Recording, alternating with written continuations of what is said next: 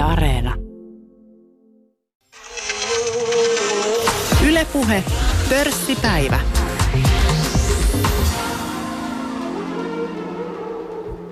Ja minä olen Juha Virtanen ja vieraana tänään on investointipankkiri Janne Larma. Janne Larma on siitä erikoinen mies, että kun hän aloitti EQn toimitusjohtajana vuonna 2011, niin yrityksen kurssi oli vähän alle kaksi euroa ja nyt se on siinä 14 euron tasolla. Ja lisäksi vuodesta 2015 alkaen osingot ja pääomanpalautukset ovat olleet yhteensä puolisen euroa per vuosi. Tämmöinen lyhyt ja ytimekäs kysymys. Mistä tämä menestys on johtunut?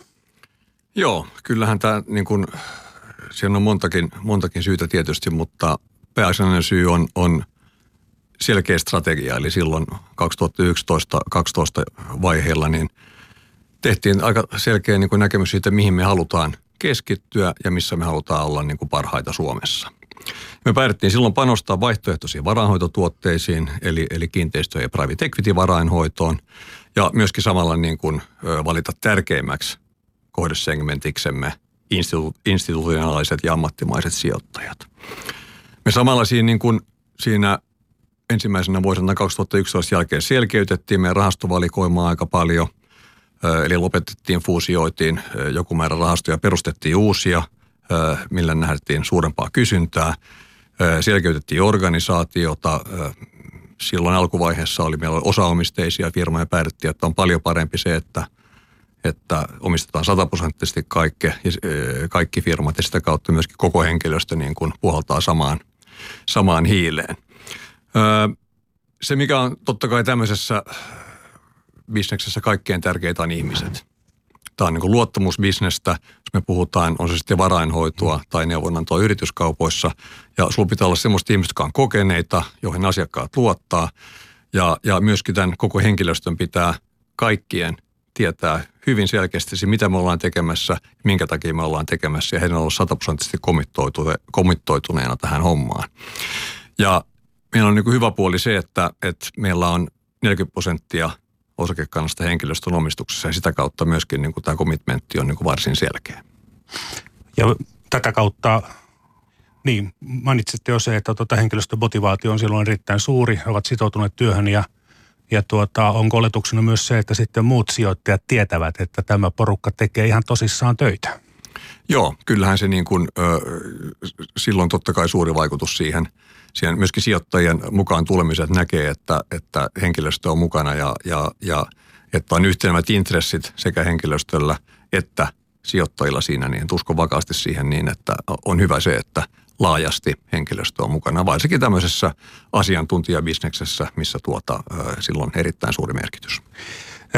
Yksi kysymys onkin tässä, kirjoitin etukäteen, että, että tuota, mm, olette puhunut kovasti eri haastatteluissa kasvollisen omistajuuden puolesta, niin ajattelin kysyä, että kuinka merkittävänä pidätte sitä EU-menestyksen takana, mutta vastaus taisi tulla jo, että kyllä. Joo, mutta kyllä se, niin kuin, se on sekä tällä alalla, mutta kyllä se on kaikilla muillakin, että omistajilla on todella suuri merkitys. Ja, ja silloin niin kuin merkitys tämmöisessä asiantuntijabisneksessä sitä kautta myöskin, että, että kun olet kokonaisuuden omistaja, niin silloin se niin kuin, ö, ajattele pelkästään sitä kokonaisuutta – etkä itseäsi tai sitä tiimiä, missä saat töissä, vaan se on koko firman kannattavuus, milloin sulle merkitystä, mikä johtaa niin kuin siihen niin, että sä A, iloitset siitä, kun, kun kaveri onnistuu, B, sä oot niin kuin valmis auttamaan kaveria niin paljon kuin mahdollista, koska jos hän onnistuu, niin sinä epäsuorasti ö, ö, tienaat siitä, niin ja, ja äh, tällä on todella suuri merkitys. Ja lisäksi myöskin se, että, että äh, kustannusmielessä on suuri vaikutus sillä, että, että mietitään myöskin kustannuksia, kun on, on osittain omasta firmasta kysymys. Mm. Ja kyse omasta lompakosta myös sitten kautta. Tuota, nyt tällä hetkellä sijoittajien luottamus on, on todellakin kova. EQn PE-luku on melkein, siinä melkein 30, eli tuottojen odotetaan kasvavan tulevaisuudessa todella paljon. Tuleeko tuollaisesta PE-luvusta toimitusjohtajalle paineita? Ei, mulle, mulle ei ole ikinä tullut osakekurssista paineita, ei siitä kannata ottaa paineita. Se, mistä niitä paineita sitten tulee, on se, että, että meidänhän tulee niin palvella meidän asiakkaita parhaalla mahdollisella tavalla.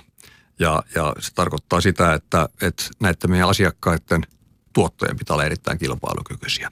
Jos heidän tuotot on kilpailukykyisiä, jos me palvelemme heitä hyvin, niin sitä kautta meillä niin kuin kasvaa tämä meidän oma bisnes ja sitä kautta myöskin epäsuorasti se tulee näkymään sitten osakekurssissa. Eli, eli kyllä se kaikki lähtee pelkästään siitä niin, että asiakkaat on tyytyväisiä, siihen meidän pitää panostaa, panostaa äh, täysillä. Tällainen SFR-tutkimustaho niin on tehnyt 20 vuotta tämmöisen tuota, tutkimuksen noin sadasta, sadalta suurimmalta instituutiolta Suomessa ja kysynyt sitä, että ketkä heidän mielestään on niin parhaita varanhoitajia, ketä he käyttävät eniten. Ja, ja, ja tämän, tämänkin mukaan niin, niin me saatiin parhaat laatuarviot tänä vuonna Suomessa instituutioilta sijoittajilta ja oltiin myöskin käytetyin instituution varahoitaja Suomessa. Eli tämä niin kuin korreloi aika hyvin sen kanssa, mitä äsken sanoin. Mitä paremmin työnsä tekee, sen korkeampi kurssi ja korkeampi P-luku. Eli, eli toisaalta sehän on vain merkki siitä, että homma on hanskassa. No kyllä me ollaan sitä mieltä, että, että äh, on, homma on hyvin hanskassa ja totta kai se on erittäin tärkeää se, että, että kaikki työntekijät viihtyy töissään. Eli työtyytyväisyys on, on meille erittäin korkeassa prioriteetissa ja, ja, ja äh, me ollaan myöskin saatu erittäin hyvät arvosanat siellä ja, ja halutaan pitää erittäin avoin keskusteluyhteys kaikkien kesken ja, ja toivotaan niin, että, että jos jotain epäkohtia löytyy tai parannettavaa tulee, niin se viesti tulee saman tien niin kuin eteenpäin, minne se kuuluukin sitten.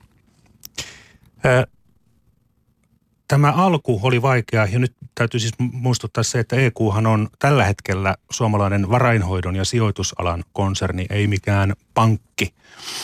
Mutta sen historia menee tuonne 90-luvulle. Silloin EQ Online-nimisenä oli oli ensimmäinen, joka tarjosi internetin kautta tällaista nopeata osakevälitystä ihan tavallisillekin ihmisille.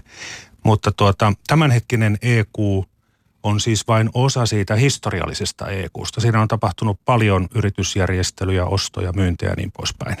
Joo, juuri näin. Eli, eli tämä tuota, äh, alkuperäinen EQ online, niin, niin äh, sehän oli – Suomen ensimmäinen nettivälittäjä ja suurin sellainen ja, ja siitä sitten kasvoi pankiksi, varainhoitajaksi, neuvonantajaksi yrityskaupoissa. Ja sitten vuonna 2007 islantilainen Straumur Burderas osti EQn pois pörssistä, niin kuin oli vähän aikaisemmin tehnyt Glitnir ja ostanut Fimin pois pörssistä. Niin kuin me kaikki sitten tiedämme, niin, niin nämä islantilaiset sijoitusyritykset, niin, niin joutui huonoon happeen ja, ja meni konkurssiin, niin Straumur Burderaskin. Ja 2009, eli kaksi vuotta, olimme Straumur Burderaksen omistuksessa. Ja sen jälkeen koko EQ myytiin Nordnetille, ja Nordnet oli kiinnostunut tästä online-välityksestä ja myivät siinä samalla EQ-varainhoidon ja Adviumin henkilöstölle ja, ja, ja ö, parille sijoittajalle. Ja sitten tämä firma fuusioituu listatun Amandan kanssa, joka sitten muutti nimensä EQ, se tapahtui 2011 ja silloin vuonna 2011 mä sitten aloitin tämän niin kutsutun uuden EQn toimitusjohtajana. Mutta kuten sanottu, niin tämä on hyvin pitkälle sama kuin se vanha, mutta ei ole pankkitoimilupaa eikä ole osakevälitystä eikä analyysiä. Eikä ole myöskään halua laajentua sille puolelle. Ei, kyllä me nähdään, että, että, että varainhoito on meillä ehdottomasti se, missä me ollaan keskiössä ja, ja, ja niin kuin mä äsken mainitsin, niin ollaan mm Suomessa käytetyin instituutio varainhoitaja ja, ja, ja halutaan siinä kasvaa. Katsoo tätä EQn historiaa, niin, niin tuota 2009-2011 ei osinkoa maksettu lainkaan, eikä kurssikaan vielä 2011 nousuun lähtenyt. Menestys alkoi sitten myöhemmin. Ja te tosiaan tulitte toimitusjohtajaksi vuonna 2011. Oliko nämä vaikeat vuodet finanssikriisin aikana niin nimenomaan siis finanssikriisin syytä? Joo, kyllähän se niin kuin, jos me verrataan nyt sitä finanssikriisiä vaikka nyt tänne, tämänhetkiseen tuota COVID-19 aiheuttamaan kriisiin, niin, niin sehän oli merkittävästi, merkittävästi syvempiä ja pidempiä siellä ää, varaisuuksien arvot tippu merkittävästi enemmän ja pysyivät pitkään alempana antolainaus tippui todella merkittävästi ja, ja, ja se vaikutti. Ja tällä oli vaikutusta myöskin siihen tuota, äh, silloiseen Amanda Capitaliin ja, ja, ja se näkyi siellä kurssissa, kurssissa merkittävästi kyllä. Tämä on pörssipäivä. Vierana on tänään investointipankkiri Janne Larma, EKUn toimitusjohtaja ja merkittävä omistaja myös. Äh, jos nyt tässä katsotaan tätä henkilökohtaista uraa, niin ja ihan tätä koko, koko elämä, elämän vaihetta ihan lapsuudesta lähtien, niin mistä kaikki lähti liikkeelle? Miksi innostuitte ylipäätään liike-elämästä? Se on hyvä kysymys. Kyllähän se varmaan uskoisin, että, että kotoa ja niin kuin ympäristöstä hyvin pitkälle tulee se, että mitä sitten ihminen alkaa myöhemmin tehdä. Ja, ja mulle itselleni niin kuin yrittäjyys ja ahkeruus on niin kuin tosi pitkään ollut elämässä mukana, että, että kesätöitä aloin tehdä heti 15-vuotiaana ja, ja sitä ennen niin paljon pienempänä niin veljen kanssa pidettiin tämmöistä omaa pientä äh, kauppaa kavereille, ostettiin tukusta karkkia ja, ja myytiin pikkusen korkeammalla hinnalla ja, ja kuitenkin halvemmalla hinnalla kuin mitä kiskassa myytiin, niin, niin sillä tavalla me vähän tienattiin ja toisaalta kaverit tienas sillä, että ei tarvitse nostaa kiskan hinnalla. Ja myöskin sitten kun menin opiskelemaan, niin opiskelun ohessa myöskin, myöskin teen töitä. Ja ehkä tämä niin osakesijoittaminen ja vastaava, niin siihen tutustuin myöskin nuorena, että, että tuota, äh, isäni päätti, päätti lahjoittaa kaikille lapsilleen osakkeita – silloin, kun oltiin vielä nuoria. Ja, ja sitten kun sä oot itse niin kuin konkreettisesti jonkun määrän niitä saanut, niin sitten sä alat totta kai seurata ja, ja kiinnostus siitä tarkemmin. Siitä lähti niin ehdottomasti tämä mun kiinnostus osakkeisiin. Ja myöskin tietoisuus, tietoisuus niin säästämisestä, sen tärkeydestä ja sen hyödyistä. Mm-hmm. Öö, mä olin itse ajatellut vähän samalla tavalla. Molemmille lapsille on hankittu osakkeita jo ihan vauvajasta lähtien ja tavoitteena on ollut nimenomaan se, että he innostuisivat tietämään talouden mekanismeja ja itsekin sitten seuraamaan ja, ja ymmärtämään pikkuhiljaa sitten esimerkiksi näitä voit, termejä, että mikä on P-luku ja voitto ja niin poispäin ja, ja katteet ja nämä. Eli tota, antaa, minkälaisen neuvon antaisitte nyt vanhemmille, jotka haluaisivat, että lapset innostuisivat taloudesta ja säästämisestä? Joo, kyllä se on niin kuin erittäin tärkeää äh, se, että äh, vanhemmat kannustaa lapsiaan opettaa säästämiseen. Ja varsinkin nyt sitten osakesäästämiseen, kun meillä korot nyt on näin alhaalla, kun ne on ollut jo aika pitkään ja kun katsoo korkonäkymää tulevia vuosia eteenpäin, niin on oletettavissa, että korot pysyy erittäin matalan, eli, eli siellä pankkitilillä lojuvista euroista, niin ei minkäänlaista tuottoa saa. Ja sen takia tämä niin pitkän tähtäimen, pitkäjänteinen säästäminen osakkeisiin on erityisen tärkeää, koska se korkoa korolle, mikä sieltä tulee – vuosittain, kun se jonkun verran nousee, niin 10, 20, 30 vuodessa siitä tulee jo merkittävä, merkittävä summa rahaa ja, ja se on enemmän kiinni myöskin sit niin kuin itse kurista myöskin sit työn ohella laittaa jonkun verran säästöä ja, ja sitten kun se alkaa niin kuin kasvaa, niin, niin silloin on huomattava vaikutus sitten omaan elämäänsä myöhemmin. Uranne alussa työskentelitte sellaisissa yrityksissä kuin KOP, Alfred Barry ja SEP ja oman yrityksenne Adviumin perustetti, perustitte yli, tai siis 20 vuotta sitten. Tämä Advium toimii ja toimii nyt osana sitten EQta nimenomaan neuvonantajana yrityskaupoissa. E, mistä sitten tuli tämä into ja rohkeus perustaa oma yritys? Joo, niin kuin sanottu, niin lähdin äh, kansallispankista, aloitin työurani 88 siellä ja, ja, ja se oli hieno paikka. Äh, Pankilla oli niin kuin erittäin laaja toiminta silloin ja siellä oppi paljon, niin halusi kouluttaa henkilöstöä erittäin paljon. Se oli todella arvokasta aikaa. Mä siirryin sieltä viiden vuoden jälkeen Alfred Bärille, joka oli, oli silloin tuota johtava pohjoismainen osakevälitystalo ja myöskin neuvonantaja yrityskaupoissa ja listauksissa. Ja Alfred Berry toimi hyvin pitkälle niin kuin partnershipina, eli niin, että niin kuin henkilöstö olisi ö, toiminut se yrityksen osaomistajana. Kuitenkin siinä aikana, kun mä siellä olin, niin, niin tämä firma myytiin. Tämä oli Volvon omistuksessa itse asiassa ja se oli mitään tekemistä Volvon kanssa ja Volvo myi sen sitten hollantilaiselle pankille AB Amrolle.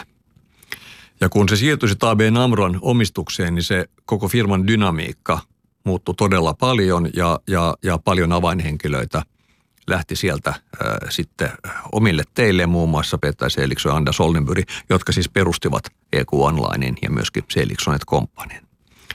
Ja kun näin oli käynyt, niin, niin, niin sitten mä päätin, että, että haluan jonnekin muualle siirtyä ja, ja päätin sitten siirtyä SCBlle, silloiseen Ensilda Securitiesiin. Ja silloin kun mut palkattiin sinne, niin, niin todettiin, että tästä on tulossa partnership. Ja mä ajattelin, että tämä on hieno juttu, että sitten tämä toimii samalla tavalla kuin Alfred Berg toimi aikoinaan. Mutta näin ei kuitenkaan käynyt, eli SCBn silloinen uusi toimitusjohtaja Lars Tunell päätti toisin – ja, ja sitten parin vuoden jälkeen mulle kypsy ajatus, että kyllä mä kuitenkin haluan sen oman firmani. Ja sitten mä aloitin siis SCBS 98 ja 2000, eli kaksi vuotta sen jälkeen niin perustin oman firmani.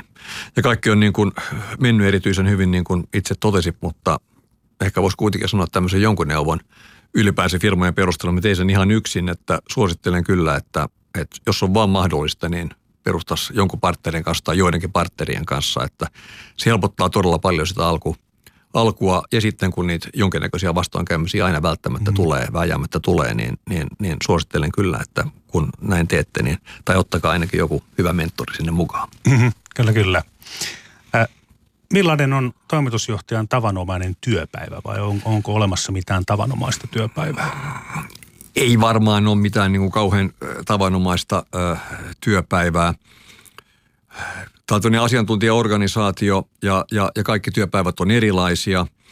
Ja, ja sehän niin kuin totta kai on tässä tämän koko homman ydin ja, ja se suola, että hän ei millään tavalla kyllästy, kun koko ajan oppii uutta, koko ajan näkee uutta. On se sitten varahoitomarkkina tai sitten yrityskauppamarkkina, niin se kehittyy koko ajan. Puhutaan yrityskauppapuolella, niin, niin kaikki transaktiot on aina uniikkeja. Siellä on niin kuin ei ole olemassa sellaista oppikirjaa, että millä tavalla toimii neuvonantajan yrityskaupoissa. Vain tapa, miten sen oppii, on se, että tekee mahdollisimman paljon. Ja sitten kun sitä kokemusta syntyy, niin pystyy niin kuin soveltamaan niitä erilaisia tilanteita uusiin tilanteisiin, mitkä eteen tulee ja antamaan parasta mahdollista neuvoa näille firmoille. Varainhoidon puolella, jos miettii niin kuin mun omaa työtä, niin siellä on oma organisaationsa ja mun tehtävä on sitten niin sparrata heitä ja, ja, ja keskustella ja miettiä varainhoidon johdon kanssa siitä liiketoiminnasta ja millä tavalla sitä kannattaa kehittää. Mm. Millaisia luonteenpiirteitä sitten vaaditaan ihmisiltä, jotka tekevät töitä yritysjärjestelyjen ja, ja sijoittamisen kanssa? No varmaan niin kuin ensimmäinen on tämmöinen ihan luonnollinen, että sun pitää niin kuin hoksottimien tulee toimia. Eli sun tarvii niin kuin – olla, olla riittävän järkevä ja kykenevä niin kuin hahmottamaan eri asioita. Ja varsinkin niin, että se pystyt niin kuin erinomaisen tärkeää se, että se pystyt hahmottamaan isoja kokonaisuuksia ja miettimään loogisesti. Ja tämä ala niin kuin, jos puhutaan varainhoidosta, niin, niin se alahan kehittyy kuitenkin koko ajan. Mutta ne muutokset ei näy kauhean niin kuin äkkinäisesti, vaan ne tulee aika hitaasti. Odotetaan esimerkiksi nyt sitten vaikka kiinteistövarainhoito Suomessa kymmenen vuotta sitten ei tuskin ollut ollenkaan – nyt se on tosi iso bisnes.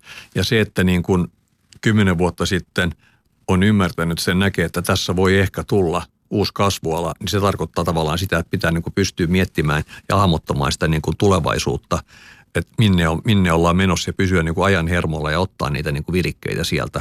Ja ihan samaan private equity-varainhoito. Eh, Suomessa on sijoitettu private equityin niin kuin pitkään, niin kuin Capman ja, ja Sponsor Capital esimerkiksi, niin on, on, on ollut noin 30 vuotta olemassa jo ja, ja he ovat sijoittaneet äh, listaamattomiin yhtiöihin. Mutta se, että ammattimaiset sijoittajat antaa ulkopuolisen varainhoitajalle tehtäväksi valita näitä rahastoja, niin se on aika uusi bisnes.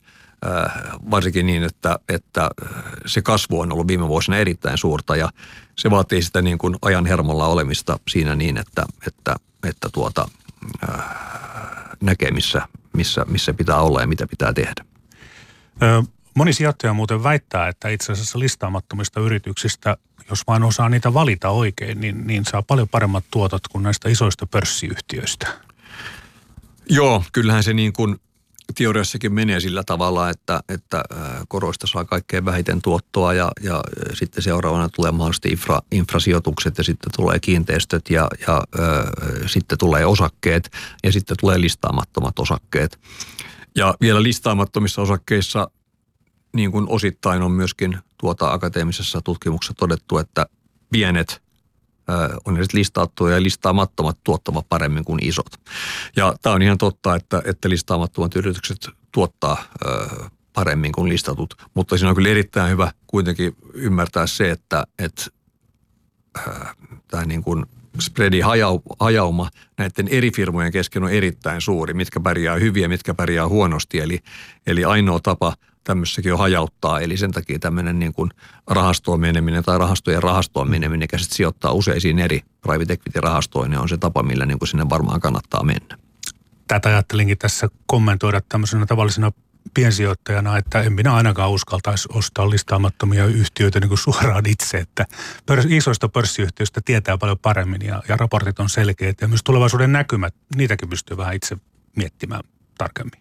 Joo, se on just näin ja siksi se niin kuin meneekin näin, että, että vähän niin kuin suutari pysyköön lestissä ja sulla pitää niin olla ammattilaiset, jotka hoitaa ja, ja tekee ne päätökset niistä listaamattomista yhtiöistä ja, ja, ja heillä pitää olla se kokemus, millä tavalla niitä pyöritetään, millä tavalla niitä johdetaan, millä tavalla niitä kehitetään. Ja se on paljon parempi antaa näiden ihmisten, jotka siinä ammattilaisia hoitaa sen homman ja sä itse annat rahat jollekin toiselle, niin kuin, joka, joka, joka sen päätöksen sun puolesta tekee. Että kyllä, kyllä vahvasti tämmöiseen niin ulkoistukseen uskon ja, ja on se sitten niin kuin instituutio tai ammattimainen sijoittaja tai varsinkin yksityishenkilö, niin ehdottomasti kannattaa, suosittelen tätä.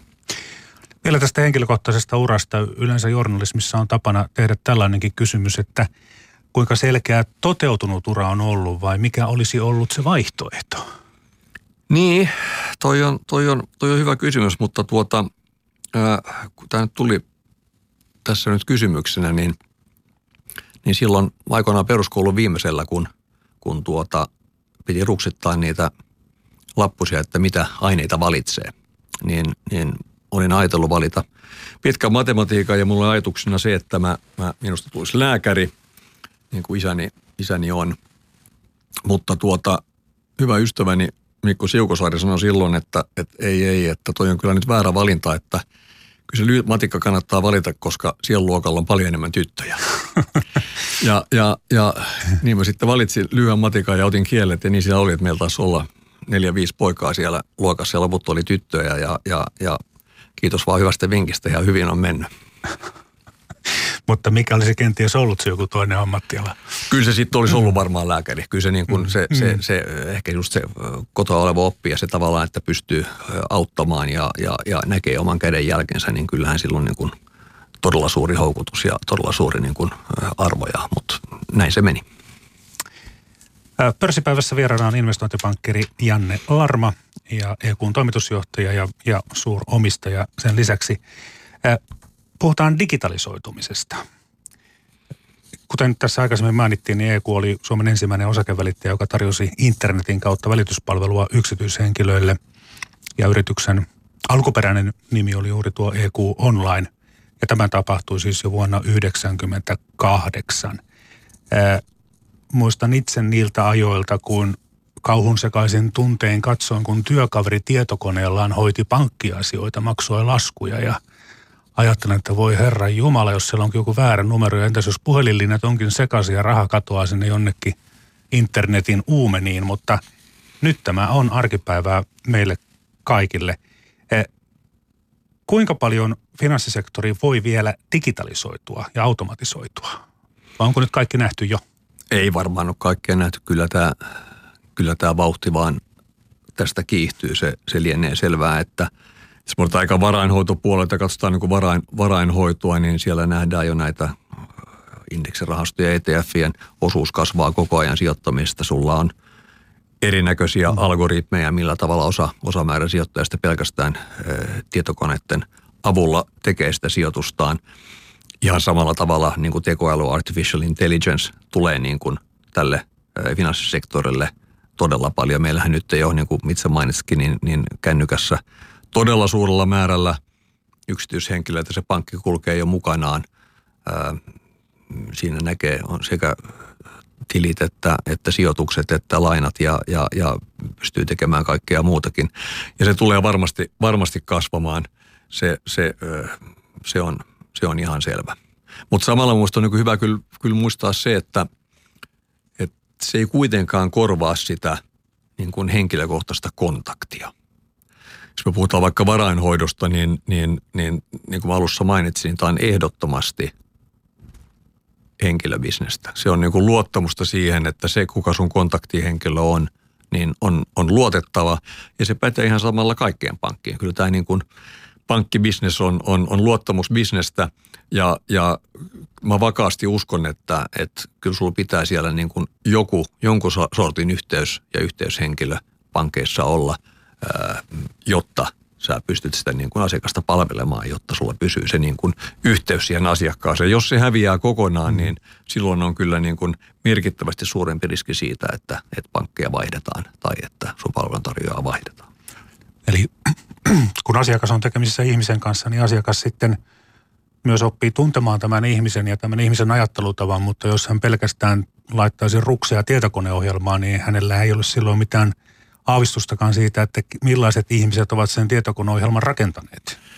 Niin, kyllä se, näin, ky, ky, kyllä se varmasti näin menee. Mutta samallahan se menee myöskin niin, että kyllä tätä niin kuin tekoälyä hyödynnetään kasvavassa määrin ja, ja, ja jo nyt, mutta varmasti niin kuin muutaman vuoden päästä, niin vielä enemmän pankit pystyy niin kuin profiloimaan ja koko finanssisektori ihmiset, että kuka haluaa, mm. että kuka haluaa ostaa minkälaisia osakkeita, kuka haluaa kiinteistörahastoja, kuka haluaa pankkilainaa, kuka haluaa tuota, tuota asuntolainaa, kuka haluaa mahdollisesti ja tarvitsee lainaa kesämökkiin, kuka tarvii kulutusluottoa. Ja sitten se pystytään niin kohdentamaan, että se on niin nyt jo menossa, mutta se tulee kasvamaan vielä tarkemmin. Että on erittäin hyvä kuva siitä, että mitä jokainen ihminen ja mitä ne missäkin vaiheessa elämää tarvitsee – ja sitten se niin kun markkinointi kohdennetaan erittäin tarkasti siihen, niin mitkä sun omat tarpeet on. Varahoitoa toki se onnistuu tietokoneella kaiken, kaiken maailman tämmöinen sähköinen allekirjoittaminen, mutta paljonko liike-elämässä edelleen isoja sopimuksia tehdään ihan vanhanaikaisesti, että ollaan henkilökohtaisesti läsnä saman pöydän ääressä ja pannaan paperiin kuulakärkikynnällä nimi? Joo, jos puhutaan yrityskaupoista, niin kyllähän ne, ne, se on niin kuin hyvä esimerkki siitä, että, että kyllä kaikki ne neuvottelut käydään ihan face to face niin kuin fyysisesti, ollaan läsnä. Nyt on totta kai tänä vuonna jouduttu niitä käymään sitten tuota etänä, mutta sitten on kuitenkin mennyt niin, että jossain vaiheessa istutaan saman pöydän ääreen ja, ja, ja ratkaistaan ne se neuvottelu tuota, netin välityksellä on kyllä merkittävästi haastavampaa ja sä et millään tavalla pysty aistimaan sitä samaa niin kuin tuota, tunnelmaa, mikä sulla on pöydän ääressä, että, että onko nyt tiukka tilanne vai eikö tiukka tilanne ja onko toinen valmis tekemään niin tai näin. Ja se pätee kaikkeen. Se pystyt niin kuin aika hyvin ja varsinkaan, jos ei kasvoja sitten näytä ollenkaan, kun, kun on tämmöisessä tuota, nettineuvottelussa, niin se on merkittävästi vaikeampaa. Mm, mm. Puhutaan seuraavaksi yritysten koon kasvusta ja yritysjärjestelyistä. Milloin on parempi, että pieni yritys myydään pois ja milloin taas se, että yritystä kannustetaan kasvamaan suureksi? No, tämä on tosi hyvä kysymys. Tuota, ja tähän ei varmaan ole mitään niin kuin oikeaa vastausta. Musta tuntuu, että niin kuin, tämä pitää ajatella samalla tavalla kuin mikä tahansa, että niin yrittäjillä tai firmojen omistajilla kaikilla on oma niin kuin riskiprofiilinsa. Eli jos mietitään niin kuin vaikka pörssisijoittamista, niin yksittäinen henkilö voi, on, on sitä mieltä, että et, et hän on valmis ostamaan osakkeen 10, kun se on noussut 15, niin hän haluaa sen myydä ja tykkää, että nyt tämä on liian kallis ja joku toinen tulee silloin ja ostaa valmis, valmis jatkamaan sitä matkaa ää, 20. Ja, ja samalla se menee niin, että jos mietitään tämmöistä niin kuin listaamatonta yritystä, että milloin, milloin se pitää myydä ja, ja mikä se menee ja, ja mitä sillä pitäisi tehdä, niin – kun se usein on sitten se yrittäjä, se joka sen omistaa, tai ainakin niin, että se on sitten erittäin merkittävässä positiossa siinä firmassa, niin jos tämän firma on kasvamassa reippaasti, mutta yksittäinen yrittäjä on sitä mieltä, että hän ei halua ottaa sitä riskiä, että se kasvaa. Koska hän pelkää, että jos hän vaikka joutuu menemään laajentamaan liiketoimintansa ulkomaille ja hän ei ole siinä hyvä, niin silloin olisi kyllä niin kuin erinomaisen hyvä Suomen kannalta – että tämä yrittäjä myisi vaikka puolet siitä firmasta tai jonkun määrän jollekin toiselle, joka kantaisi sitä niin kuin taloudellista riskiä siitä, että mitä jos se epäonnistuukin se ulkomaille meno. Mutta että tämä samainen yrittäjä, joka on niin kuin onnistunut siinä liiketoiminnassaan, jatkaisi sen firman kehittämistä. Sitten sulla mm. niin kuin voi olla semmoinen tilanne, että tämä yrittäjä on sitä mieltä, että ikänsä puolesta tai jostain muusta puolesta hän tykkää, että hän ei ole enää hyvä henkilö jatkamaan tämän firman johdossa. No silloin hän niin kuin voi A, joko niin kuin etsiä sinne uuden henkilön sitä vetämään, tai sitten se voi olla jopa parempi, että hän sitten myy ja, ja 100 prosenttia firmasta ja, ja tämä uusomistaja miettii, kenet se sinne panee vetämään ja sitten se firma kasvaa. Mutta kyllähän me Suomessa on ikävä kyllä aika usein niin, että johonkin pisteeseen saakka me ollaan halukkaita kasvattamaan yrityksen kokoa. Mutta sitten jossain vaiheessa mulla on sitä mieltä, että no nyt mä voin tästä saada X miljoonaa euroa ja se on niin kuin minulle tavallaan riittävästi ja mä en halua ottaa sitä riskiä, niin mä mieluummin sen myyn. Mutta se olisi niin kuin erityisen tärkeää, että me saataisiin nämä firmat kasvamaan, varsinkin niin kuin keskisuuret firmat vielä niin kuin isoimmiksi, koska meillä on osaamista erittäin paljon tässä maassa, kunhan meillä vain olisi uskallusta. Paljonko kyse on sitten siitä, että, että yrittäjä osaa tehdä hyvää tuotetta, joka menee hyvin kaupaksi, mutta sitten se, että, että totta kai kun pitäisi laajentaa se sitten niin kuin maailmanmarkkinoille ja, ja kasvattaa tuotantoa niin kuin moninkertaistaa jopa, niin, niin sitten kuten jo mainitsittekin tuossa, että ei välttämättä osaa itse myydä ulkomaalaista tuotetta, niin, niin pitäisi saada jotain kumppaneita siihen, jotka Joo. sitten tekevät sen työn, missä itse ei ole kaikkein paras. Se on just näin, siksi, siksi nämä, nämä kyllä nämä ö, pääomasijoittajat on, on erinomaisia partnereita siinä niin, kun heillä on se osaaminen, millä tavalla – tai firman kokoa pystytään kasvattamaan, millä tavalla se kannattaa tehdä, millä tavalla voi ö, laajentua uusille markkinoille, millä tavalla voi nykymarkkinoille laajentua uusilla tuotteilla, millä, millä tavalla pitää niin kuin, ö, kehittää T&K-panostuksia tai vastaavaa. Et se on kyllä niin kuin erityisen kannustettavaa se, että et, et nämä firmat hakisivat myöskin sitä apua eikä, koska kuitenkin niitä esimerkkejä on kohtuu paljon siitä, että sitten niin kuin hyvätkin firmat, niin jossain vaiheessa vähän niin kuin näivettyy, koska sun on pakko kasvaa. Niin kuin erityisen vahvasti sitä mieltä, että ellei yritys kasva, jos se pysyy samassa koossa ja jos se pysyy vain esimerkiksi Suomen markkinoilla, niin, niin jossain vaiheessa kilpailu tulee niin kuin, ö, viemään tämän firman kannattavuuden. Eli sun pitää kasvaa, sun pitää uskaltaa, mutta sun ei välttämättä tarvitse sitä koko finanssiriskiä itse pitää, vaan sä voit hyvin jakaa se riski jonkun toisen kanssa. Ja lienee kai sitten sille uudellekin sijoittajalle hyvä asia se, että se vanha omistaja omistaa edes osan siitä yrityksestä, että se tietotaito ja osaaminen ei sitten katoa ihan yhtäkkiä.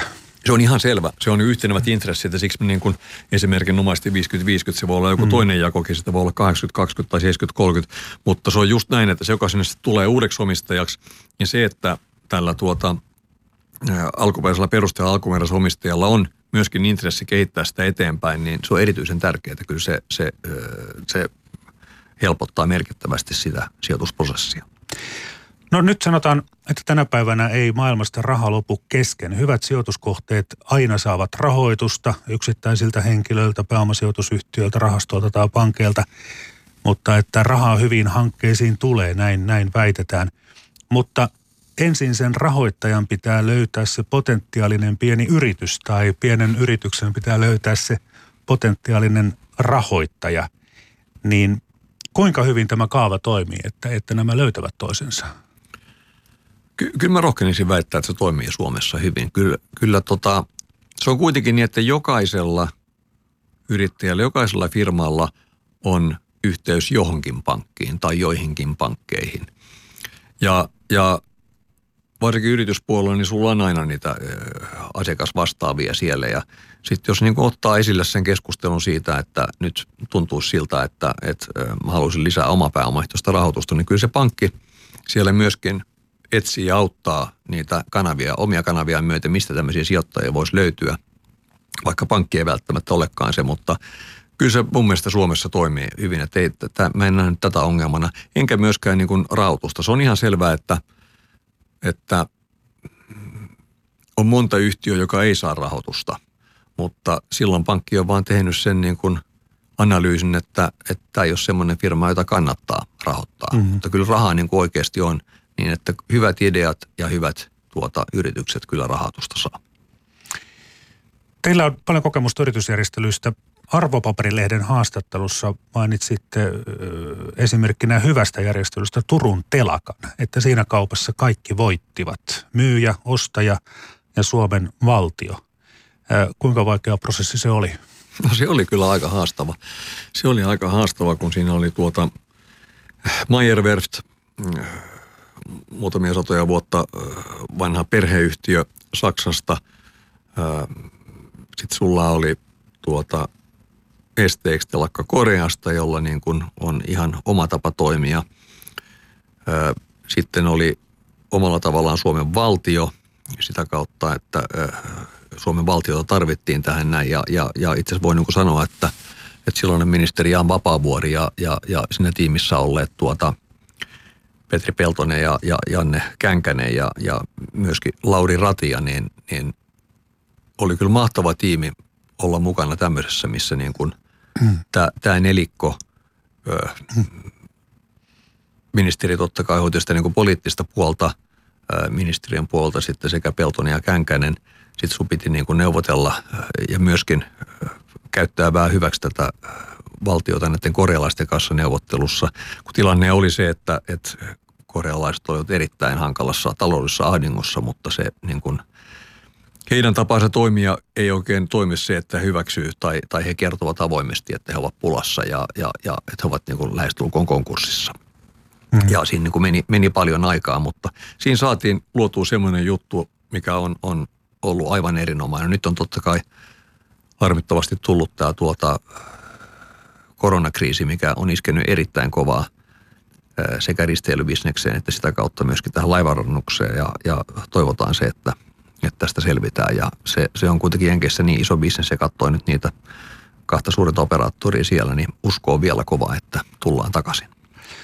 Silloin kun Turun telakan prosessi oli päällä ja tuli seurattua totta kai tiedotusvälineistä sitä, niin niin jotenkin tuli ensimmäisenä semmoinen pelko, että jaha, tehdäänkö tässä tämmöinen vanhanaikainen kikka, että että valtio eli veronmaksajat maksaa koko laskun, mutta näin siinä ei kuitenkaan käynyt. Oliko se Vapaavuoren ansiota vai teidän? No ei kyllä. molempia? Ei kyllä. Me, me, me, me, ei tehdä päätöksiä, vaan päätökset tekee aina tuota, äh, asiakkaat. Ja mehän oltiin sekä Maijeroestin että, että tuota, äh, sitten valtion neuvonantaja. Tässä meillä on niin yhtenevät intressit saada tämä niin kuin, ja siinä tehtiin heti ihan aluksi selväksi se, että, että valtio tulee täysin samoilla ehdoilla mukaan tähän transaktioon kuin Maijerwerft ja, ja he hyväksy sen.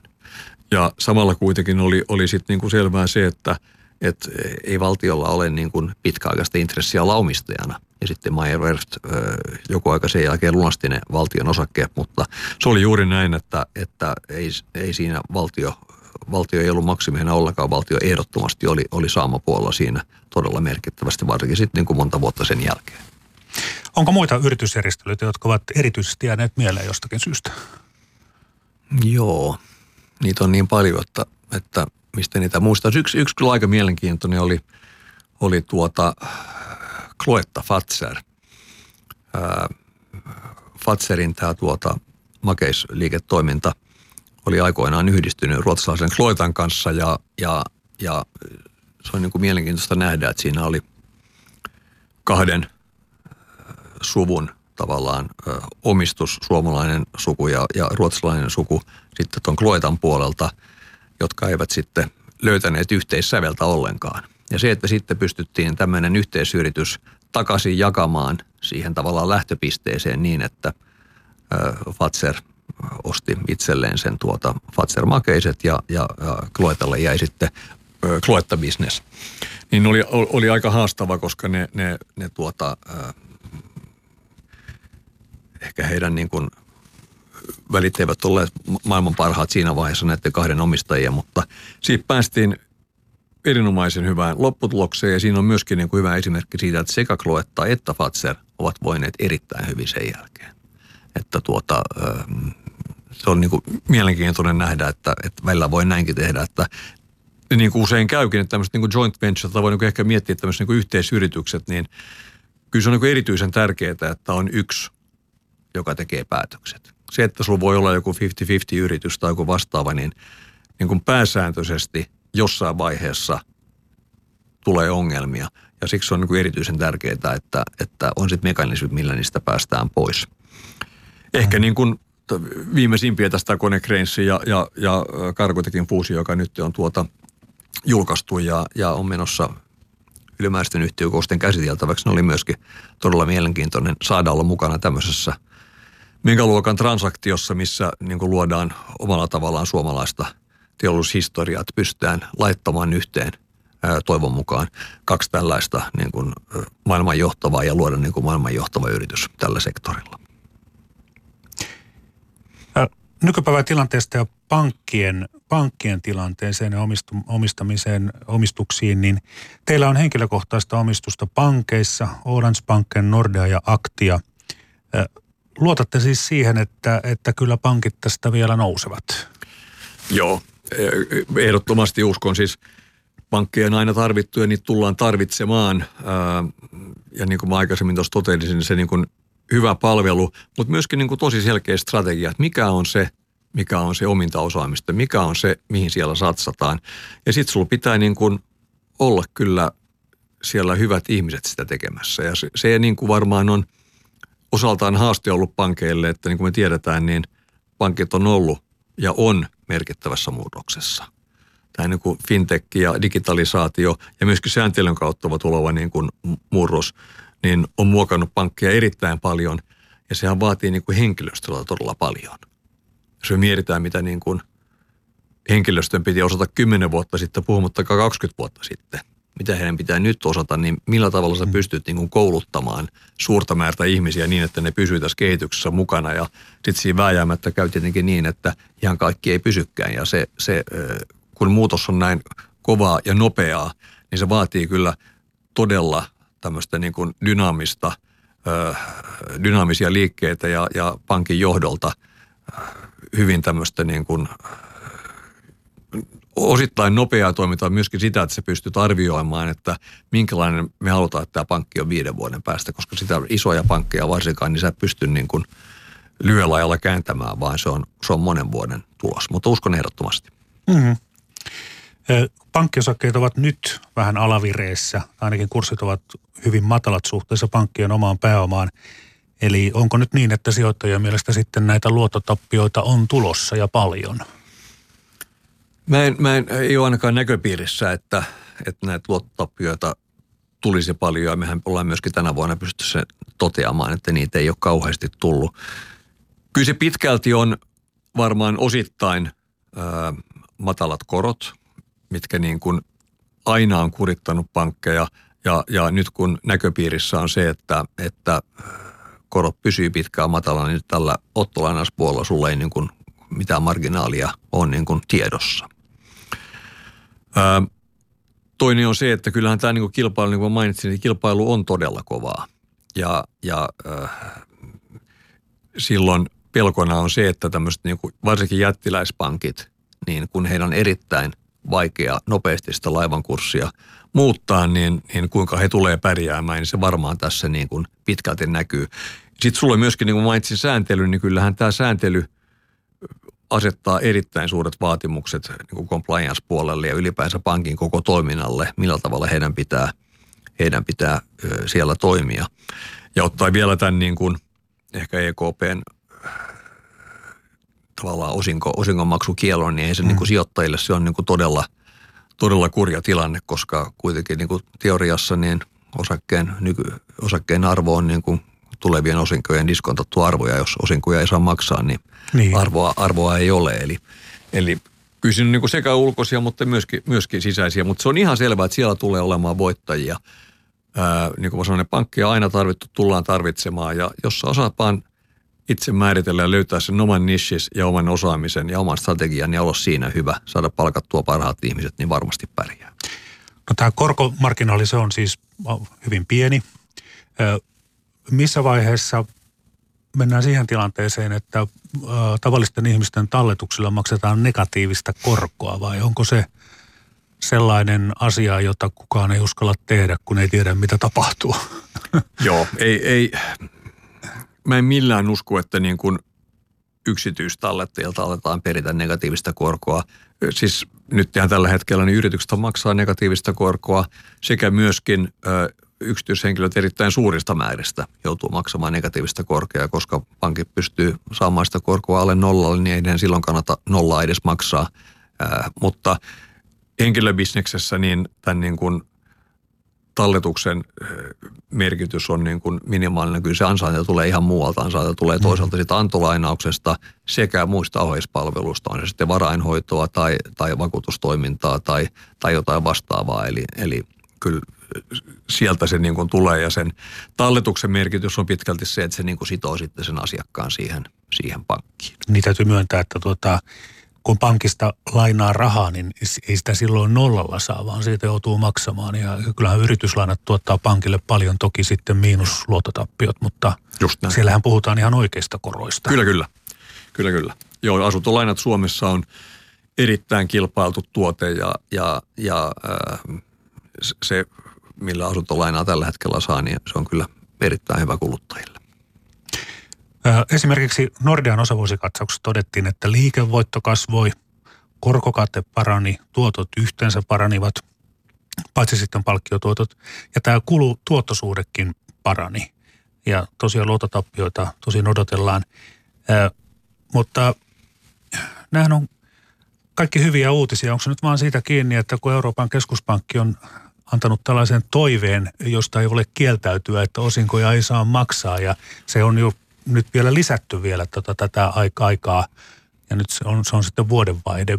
Miten te arvelette, että koska Nordea ja muut pankit saavat maksaa osinkoja? No hyvä puoli on se, että vuodenvaihde tulee tuossa viiden viikon päästä, eli se on niin tosi lähellä ja, ja jo nyt tähän mennessä Aktia ja on ilmoittanut, että, että he todennäköisesti tulevat maksamaan tammikuussa osingon vuodelta 2019, ellei sitten tule uusia ohjeita keskuspankilta. Ja, ja jos me katsotaan nyt näitä siis varsinkin suomalaisia pankkeja, niin niiden vakavaraisuus on niin korkealla tasolla, että tämä on kyllä niin kuin todella huonoa toimintaa, jos, jos näin, tämmöistä sanaa voi käyttää. EKP, että kaikki pankit Euroopassa pannaan saman kaman alle, että jos me katsotaan etelä-eurooppalaisia pankkeja tai, tai osa saksalaisia pankkeja, niin ne on erittäin huonossa hapessa.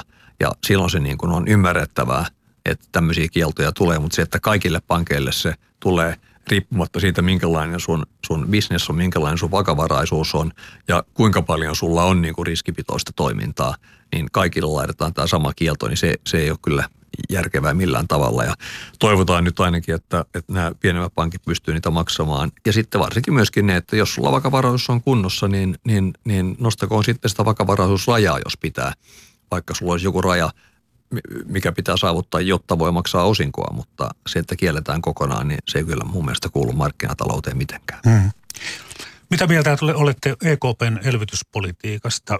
Sehän aloitti jo keväällä 2019 rahapolitiikan keventämistä, keventämisen lisännyt rahan määrää ostamalla velkapapereita. Tavoitteena on ollut sitten saada investointeja liikkeelle ja sitä kautta talouskasvuun. No tämä raha ei ole oikein kelvannut, jos yrityksellä on ylikapasiteettia, niin eipä niitä investointejakaan tehdä, oli raha kuinka halpaa tahansa. Ja Eurooppa ei ole houkutteleva alue investointeihin. Niin No tässä oli näitä, mitä on julkisuudessa pyöritelty, mutta, mutta mikä on teidän käsityksenne, miksi nämä EKPn toimet eivät, eivät ole purreet, ainakaan kovin hyvin? Niin, tuota, varmaan se pitäisi niin kuin miettiä sitä kautta, että, että miltä maailma näyttäisi, jos sitä ei olisi ollut. Eli että et, et, kyllä se mun mielestä on ihan selvää, että Euroopan tilanne merkittävästi niin kuin siis olisi todella surkea, ellei me tähän näihin toimiin ryhdytty. Ja, ja niin kuin mä tuossa alussa mainitsinkin, niin jos verrataan siihen edelliseen finanssikriisiin, niin siitä me otettiin kyllä erinomaisesti opiksi tässä näin, että silloin, niin kuin mä totesin, niin mm, tuossa alussa, niin ää, sekä omaisuusarvot tippu pitkäksi aikaa ja myöskin luotonanto ää, romahti ja se johti niin kuin konkursseihin. Ja nyt tällä kertaa oltiin todella tuota nopeita siinä, että pidettiin huoli siitä, että tämmöistä samanlaista kriisiä ei ole tullut. Mutta se on ihan selvää, että jos me katsotaan niin kuin koko maailmaa ja, ja, ja sitä, missä me niin kuin tänä vuonna ollaan oltu, niin kyllähän me ollaan aika säästöliekillä koko maailma pyörinyt. Se ei ole ihme, ettei niin kuin tänä vuonna ole tuota, äh, mitään suurempaa kasvua tietenkään voinut tulla. Mutta ensi vuosi taas näyttää niin kuin merkittävästi paremmalta ja mä uskon vakaasti siihen, että, että, että niin kuin maailma kaikkeneen on, on tuota menossa merkittävästi parempaan suuntaan jos ajatellaan tämmöistä kymmenen vuoden aikaväliä, niin, eli finanssikriisistä, niin mistä se johtuu, että USA nousi finanssikriisistä nopeammin kuin Eurooppa? Joo, kyllähän se on, se on niin kuin monta juttua.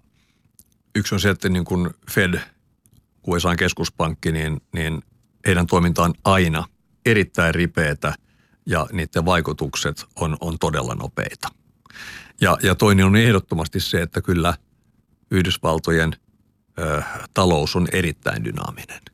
Se, se ö, on erittäin kannustava ja yrittäjähenkinen ja, ja, ja ö, sinun pitää tehdä jotain, jotta, jotta sä tienaat. Ja se näkyy siinä koko, koko tuota yhtälössä siellä. Ja se on ehdottomasti niin, että katsoisit koko Eurooppaa ja, ja mukaan lukien Suomi, niin kyllä sieltä kannattaa niin kuin oppia ottaa. Ja että millä tavalla toimia kannattaa. Mm-hmm. Mennään tähän Suomen talouteen. Sehän piristyi muutama vuosi sitten, mutta taas sitten siis jo ennen koronaa, niin pyörät pyörivät huonosti ja hyvinvointivaltion rahoitus oli jo ennen koronaa lainarahan varassa. Niin mitä pitäisi tehdä? Jos me otetaan pitkällä, pidemmällä tähtäimellä, niin se nyt lienee selvää meille kaikille, että, että meidän on pakko meidän jalostusarvoa nostaa Suomessa, jotta me pärjätään kilpailussa. Se on ihan selvää, että, että kilpailu tulee maailmassa kiihtymään vaan. Jos me mennään ajassa paljon taaksepäin, niin, niin, niin Suomi on aika suljettu talous, sitten me mentiin Pohjoismaihin. Nyt me kilpaillaan ihan kaikkien maiden kanssa koko maailmassa. Koko sen työvoiman, kaikkien innovaatioiden kanssa koko maailmassa. Niin meidän on pakko ö, satsata enemmän ja on pakko nostaa meidän jalostusarvoa. Ja se niin kuin varmaan tarkoittaa sitä, että, että, että se lähtee osittain koulutuksesta liikkeelle. Eli meidän pitää pitää huoli siitä niin, että, että ihan lähtien peruskoulusta me ollaan oltu näissä PISA-tutkimuksissa korkealla, mutta nyt kun niitä katsoo, niin, niin me ollaan siellä niin kuin harmittomasti vähän tiputtu. Ihan samalla tavalla puhutaan korkeakouluista. Meidän pitää saada huippuyliopistoja ja, ja, ja, tai huippuyliopisto Suomeen, jonne kaikkein parhaimmat pääsee. Ja se tarkoittaa myöskin sitä, että meidän pitää pystyä houkuttelemaan tänne myöskin ulkomaisia sekä opiskelijoita että tuota, ä, akateemisen uran luovia tahoja, on ne sitten tutkimuspuolella tai opetuspuolella. Ja tämä ulkomaiset osaajat on niin kuin toinen juttu, että, että kun me katsotaan tätä niin kuin meidän koko Suomen BKT, niin jos mietitään sitä, että, että yksi on meillä niin kuin työpanos, eli, eli se, että kuinka paljon meillä on täällä työntekijöitä ja, ja tai niin kuin tuossa niin kuin työikäisiä ja kuinka, kuinka paljon näistä työikäistä sitten on töissä, niin kun me ikäännytään niin kovaa vauhtia, me ollaan nyt jo merkittävästi tuota, äh, huonommassa tilanteessa kuin, kuin OECD keskimäärin, niin meidän on pakko houkutella tänne ulkomaista työväkeä. Me ei tulla mitenkään pärjäämään ilman niitä. Ja samalla tavalla meidän pitäisi kannustaa suomalaisia menemään ulkomaille, jotta he oppisivat siellä, jotta he tulisivat toivottavasti takaisin tänne näin. Koska kaikki yritykset, jotta ne pärjää, niiden pitää olla kansainvälisiä, jotta me osataan niin kuin, pärjätä Suomen ulkopuolella, niin meidän pitää osata niiden maiden tapoja toimia ja tietää, millä tavalla siellä toimitaan. Ja sitten varmaan viimeisenä on niin kuin, niin kuin ollaan puhuttu, niin on tämä niin kuin riskinotto. Me tarvitaan yrittäjiä – me tarvitaan hyväksyntää sille, että, että saa rikastua, koska niin kuin tämä meidän BKT-kakku, mistä maksetaan kaikki verotulot, niin se ei ole ollenkaan yhdentekevää, kuinka suuri se on, vaan sillä on kaikkein suurin merkitys meille on siinä niin, että BKT meillä kasvaisi niin suureksi kuin mahdollista, kun silloin siitä on helpompi jakaa. Ja, ja meidän pitää pitää huoli siitä, että me kasvetaan ja luodaan semmoiset edellytykset tälle kasvulle, että niin kuin yritystoiminta kannattaa. Miten, mitä valtion pitäisi tehdä, että yritykset pärjäisivät paremmin? No kyllä siinä on niin monta, monta juttua. Mainittiin jo varmaan näitä yrittäjyyksiä vastaavia. Kyllä nämä joustavuudet, pystytään joustavasti tuota, on se sitten palkkausta tai, niin kuin, tai työvoiman vähentämistä tai lisäämistä on erityisen tärkeää. On myöskin hyvin tärkeää niin kuin pitkän tähtäimen veropolitiikka, että tiedetään – mikä se verotus on nyt viiden vuoden päästä, että sinne ei tule mitään, mitään ö, suurempia muutoksia. Se ennustettavuus on, on meille kyllä todella tärkeää. Mm-hmm. Se, että on prosenttiyksikkö sinne tai tänne, niin se ei ole yhtä oleellista kuin se, että tiedetään, että mikä se on viiden vuoden kuluttua. Mä olen tätä mieltä ehdottomasti, että näin se on jo, kyllä. Mm-hmm. kuinka pahana ongelmana pidätte Suomen valtion velkaantumista? Se on selvää se, että et, et, et se velkaantuminen on tuota merkittävästi korkeammalla tasolla kuin halutaan. Samalla mä oon sitä mieltä, että kun korot on nyt niin alhaalla ja kun muut EU-maat ottavat sitä velkaa, niin, niin on järkevää olla siinä niin kuin mukana ottamassa sitä velkaa johonkin pisteeseen saakka. Se on ihan selvää, että meidän on pakko nämä vielä maksaa ja jossain vaiheessa meidän pitää tuota, saada meidän talous tasapainoon. Mutta se, miten me saadaan se tasapainoon, on enemmänkin se, että meidän pitää pystyä saamaan sitä BKT ylöspäin, jotta se kakku kasvaa, jotta meillä tulee niitä verotuloja. Samalla totta kai pitää pitää huoli siitä, että ei, ei rahaa jaeta liikaa niin kuin vasemmalle ja oikealle. Ja ehkä tässä niin kuin voi sanoa myöskin näistä niin kuin tuki, tukipaketeista se, että mun mielestä olisi erityisen tärkeää se, että mikä tuki onkaan, että se on niin kuin dynaaminen. Ja sillä mä tarkoitan sitä, että, että ei jaettaisi vain rahaa sille, jolla on huonosti, vaan että sä saat, jos sä teet jotain, niin kuin esimerkinomaisesti, että alvi puolitettaisiin tai alvi pantaisiin nollaan tai, tai äh, sivukulut puolitetaan tai, tai odotetaan pois kolmeksi kuukaudeksi. Eli jos aktiviteettia tapahtuu, niin silloin tuota, äh, sun kulut pienenee, mutta ei niin, että annetaan vain rahaa. Mm. Puhutaan suomalaisista ja vauraudesta, niin tuoreen tutkimus on vuodelta 2016. Silloin siinä todetaan, että suomalaisella kotitaloudella on, siis mediaan, kun puhutaan mediaanitaloudesta, niin semmoinen vähän päälle 100 000 euroa varallisuusvelkojen jälkeen. Miksi me suomalaiset olemme näin köyhiä? Me ollaan sen verran nuori kansakunta ja, ja, ja niin, niin, niin vähän aikaa ollaan sijoitettu. Ja siksi tämä niin kun mennään takaisin, missä me vähän lähdettiin liikkeelle, eli, eli ehdottomasti pitää kannustaa tuota, sijoitussäästämiseen ihmisiä, pitää kannustaa yrittäjyyteen ja, ja pitää ymmärtää se, että se yrittäjyys vaatii aina riskinottoa. Ja jos sitä riskiä ottaa, niin sitä pitää myöskin sit palkita, jos se menee hyvin. Tämä antaa mahdollisuus, että, että se palkitaan. Ja tämä niin kuin mm-hmm. kasvattaa just sitä meidän BKT-kakkua ja sillä me pystytään myöskin näitä tuota, veroja maksamaan enemmän. Ja se mikä on vielä niin kuin erinomaista, että me puhutaan näistä niin kuin – venture capital-firmoista, pienistä firmoista, jotka sitten on täällä tehnyt rahaa, niin heillä on erittäin suuri mielenkiinto sijoittaa uudelleen rahat Suomeen. He haluavat tukea suomalaisia yrityksiä, listaamattomia yrityksiä, olla niissä osakkaina ja, ja, ja se on meidän niin kuin erityisen hyvä, on erityisen hyviä verojen maksajia ja työllistäjiä Suomessa.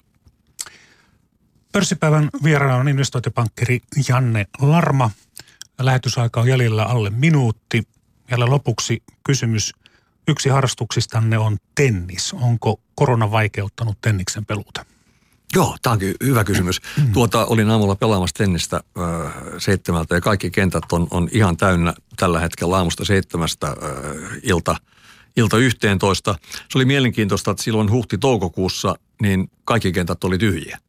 Hmm. Silloin niin kuin kaikki äh, urheilu vähän niin kuin lakka, äh, lakkasi – mukaan lukien tennis ja, ja mä kyllä kävin pelaamassa silloin, koska mä katsoin, että se, se riski siinä on, se on erityisen pieni ja nyt ihan siellä käytetään maskeja ö, kaiken muun paitsi pelin ulkopuolella, eli, eli vaikuttaa siltä, että, että halutaan liikkua. Kiitoksia vierailustanne. Kiitoksia paljon.